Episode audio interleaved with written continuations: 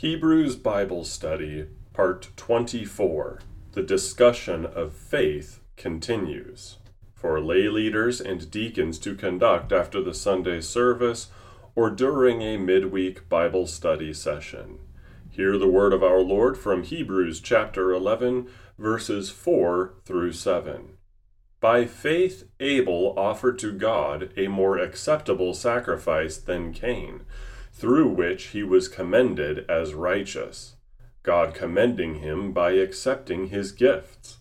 And through his faith, though he died, he still speaks. By faith, Enoch was taken up, so that he should not see death, and he was not found because God had taken him. Now before he was taken, he was commended as having pleased God. And without faith it is impossible to please him, for whoever would draw near to God must believe that he exists and that he rewards those who seek him. By faith, Noah, being warned by God concerning events as yet unseen, in reverent fear constructed an ark for the saving of his household. By this he condemned the world and became an heir of the righteousness that comes by faith. This is the word of our Lord. Thanks be to God. Having made the case regarding the supremacy of Christ's person, sacrifice, and ministry, the author of Hebrews springboards into a section which extols and exalts faith. This comes on the heels of the fourth great exhortation he makes to the congregation of Hebrew Christians, Hebrews chapter ten, verses nineteen through thirty-nine. He spoke of assurance, mortal sin, apostasy, and backsliding, all of which are related in some way to the topic of faith, so as to prevent them from returning to religious Judaism. This means it was necessary to finally come to a point of discussing what faith is and what it looks like to have an active, living faith.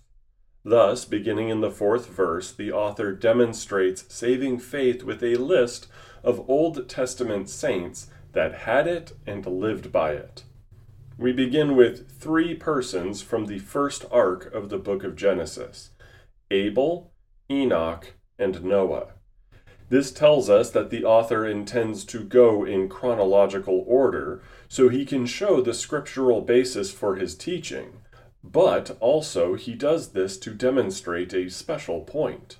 Per the sixth verse, not only must one have faith in order to please God, but also no one is saved without faith, something the tenth chapter establishes quite well, Hebrews ten verse thirty-eight. But this may worry the Hebrew Christians to whom the author writes. One can almost hear them ask, what about our ancestors? If the righteous live by faith, and that faith being in Christ, how shall any of their ancestors be saved? By starting with Abel, Enoch, and Noah, the author reassures them, establishing the simple fact that faith has always been the source of justification for the saints, even before the atonement. All the way back to the beginning, people were justified by their faith, not by their works. With these three, he also shows that this salvation schema is not reliant upon the covenant made to Abraham either. In other words, it is the author's argument that the Christian faith precedes the Jewish religion by at least a few thousand years. Strictly speaking, Judaism was fully established with the codification of the Talmud. However, the congregation to whom the author writes was surrounded by the argumentation of Pharisees and others, the precursors to the full Jewish religion, who argued from the Mosaic law and Abrahamic ancestry to make their case. While his main point is to elevate and teach about faith to the congregation, this context cannot be ignored. So let us examine each of these three individuals with whom the author starts his message. Abel. By faith, Abel offered to God a more acceptable sacrifice than Cain, through which he was commended as righteous, God commending him by accepting his gifts. And through his faith, though he died, he still speaks. As the first human being brought up in the Hall of Faith chapter, Abel's presence raises questions. The author points to the very beginning of creation in Hebrews eleven verse three, but seems to skip over Adam and Eve. Why is this? Did not Adam have faith? Perhaps he did, but his son Abel is the first human being in all of Scripture to demonstrate faith. Let us look at the pertinent scripture regarding Abel, Genesis chapter two, starting in the second verse. Now Abel was a keeper of sheep, and Cain a worker of the ground. In the course of time, Cain brought to the Lord an offering of the fruit of the ground, and Abel also brought of the firstborn of his flock and of their fat portions. And the Lord had regard for Abel and his offering, but for Cain and his offering he had no regard. So Cain was very angry, and his face fell. The Lord said to Cain, Why are you angry, and why has your face fallen? If you do well, will you not be accepted? And if you do not do well, sin is crouching at the door. Its desire is contrary to you, but you must rule over it. We must address the time in which Abel lived. He was born after Adam was expelled from Eden.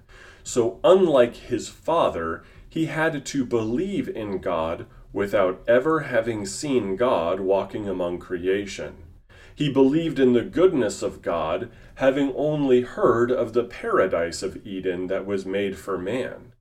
He made his offering to the Lord while only knowing what his parents told him of their experience and the Proto-Evangelium of Genesis three, verse fifteen, the gospel given to the first humans after the fall. It may very well be that Adam and Eve had saving faith, but the author is not interested in this because the scripture does not witness to their lives. For the author of Hebrews, saving faith is an active thing that produces God-pleasing works. And Abel is the first to be seen with this dynamic while living in the standard human condition, that is, without prior experience in Eden. It also must be inferred from what our Lord says to Cain, that Abel did rule over crouching sin, leading to acceptable sacrifices through his faith. Now regarding Enoch, the author of Hebrews writes, By faith Enoch was taken up, so that he should not see death, and he was not found because God had taken him. Now before he was taken, he was commended as having pleased God. And without faith it is impossible to please him, for whoever would draw near to God must believe that he exists, and that he rewards those who seek him. Enoch is not a prominent figure in Scripture at all, being barely mentioned in Genesis and brought up briefly in Jude. However, the account of his life is important to the case the author of Hebrews is making.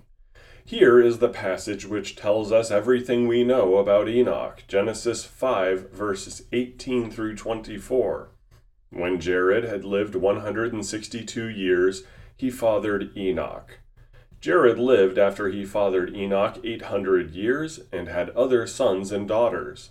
Thus all the days of Jared were nine hundred sixty-two years, and he died. When Enoch had lived sixty-five years, he fathered Methuselah. Enoch walked with God after he fathered Methuselah three hundred years, and had other sons and daughters. Thus all the days of Enoch were three hundred sixty-five years. Enoch walked with God, and he was not, for God took him. All we know about Enoch is that he walked with God and never died. But for the book of Hebrews, this is more than enough to proclaim that even in Enoch's days, faith is tied to two important things. First, by faith we please God. A man's works can be obedient righteous to other men and mighty, but they are worthless to our Lord if that man does not have faith in him. Second, the example of Enoch shows that faith and eternal life are linked. One receives eternal life through faith, simple as.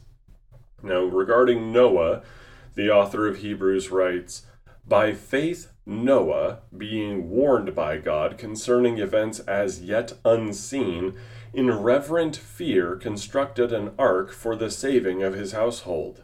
By this he condemned the world and became an heir of the righteousness that comes by faith."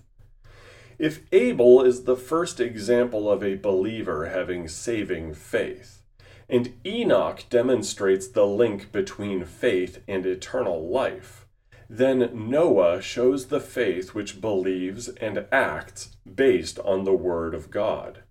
Our Lord speaks to Noah, and Noah responds first by trusting in what he said, and then acting in obedience to it.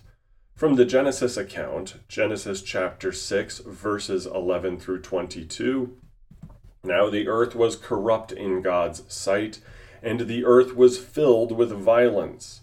And God saw the earth, and behold, it was corrupt, for all flesh had corrupted their way on the earth. And God said to Noah, I have determined to make an end of all flesh, for the earth is filled with violence through them. Behold, I will destroy them with the earth. Make yourself an ark of gopher wood, make rooms in the ark, and cover it inside and out with pitch. This is how you are to make it. The length of the ark, three hundred cubits, its breadth, fifty cubits, and its height, thirty cubits. Make a roof for the ark, and finish it to a cubit above, and set the door of the ark in its side. Make it with lower, second, and third decks. For behold, I will bring a flood of waters upon the earth to destroy all flesh, in which is the breath of life under heaven. Everything that is on the earth shall die, but I will establish my covenant with you, and you shall come into the ark, you, your sons, your wife, and your sons' wives with you. And of every living thing of all flesh, you shall bring two of every sort into the ark to keep them alive with you. They shall be male and female. Of the birds according to their kinds, and of the animals according to their kinds, of every creeping thing of the ground according to its kind, two of every sort shall come into you to keep them alive. Also take with you every sort of food that is eaten and store it up. It shall serve as food for you and for them. Noah did this. He did all that God commanded him." Verse twenty-two, with emphasis added in the text version of this lesson, shows Noah obeying God, based not on his own experience or a pre-existent relationship with God, but on God's word inspiring faith and obedience in him. Thus, Noah's life establishes the relationship between the believer and the word.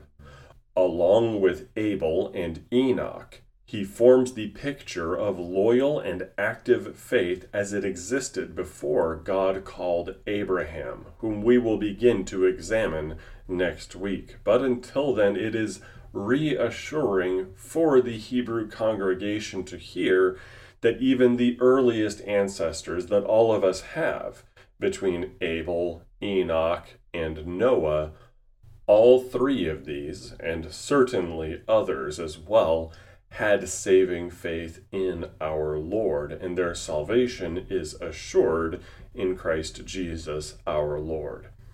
We will see more of this next week as we begin the author's fixation on Abraham, the hero of faith, whom he brings up twice.